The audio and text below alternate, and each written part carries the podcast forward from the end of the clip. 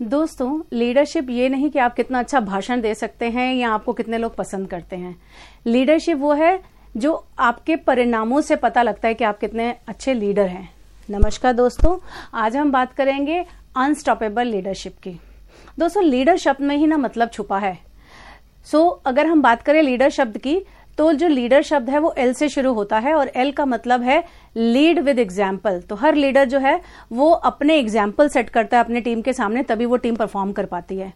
जैसे कि इसको मैं एक एग्ज़ाम्पल से आपको समझाना चाहूँगी कि अगर कोई क्रिकेट टीम का कोच ऐसा पर्सन बता दिया जाए, जिसको क्रिकेट के बारे में कुछ भी नॉलेज नहीं है तो वो क्रिकेट टीम को कैसे कोच कर सकता है? कैसे वो उसको लीड कर सकता है? इसलिए उसका अपना एक्सपीरियंस उस फ़ील्ड में होना बहुत ज़रूरी है, तभी वो अपनी टीम को अच्छे से लीड कर सकता है। दूसरा है E E is stand for enthusiasm वो हमेशा से उत्साहित रहता है, हमेशा से नए नए काम करने को और अपने जो भी उसने काम शुरू किया उसको कंप्लीट करने के लिए हमेशा से जो लीडर है वो उत्साहित रहता है और अपने टीम को भी वैसे ही वो उत्साहित करता है।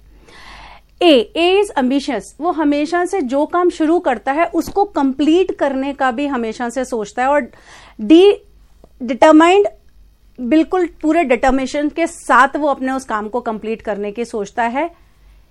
E E stand for encouragement वो हमेशा से दूसरों को एनकरेज करता है। दूसरे मतलब जो उसके टीम के मेंबर्स हैं, वो उनको हमेशा से एनकरेज करता है। अगर कोई अच्छा काम नहीं कर रहा तो वो उसको उसकी गलतियाँ नहीं बताता। उसको ये बताता है कि उस काम को वो कैसे करे। तो वो गलतियाँ कभी नहीं ढूंढता। वो एनकरेज करता है सही काम करने के लिए।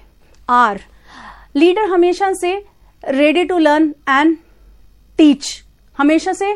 ऐसा नहीं सोचता कि मुझे तो सब कुछ आता है। मेरे को कभी और और कुछ सोचने की ज़रूरत नहीं है, सीखने की ज़रूरत नहीं है।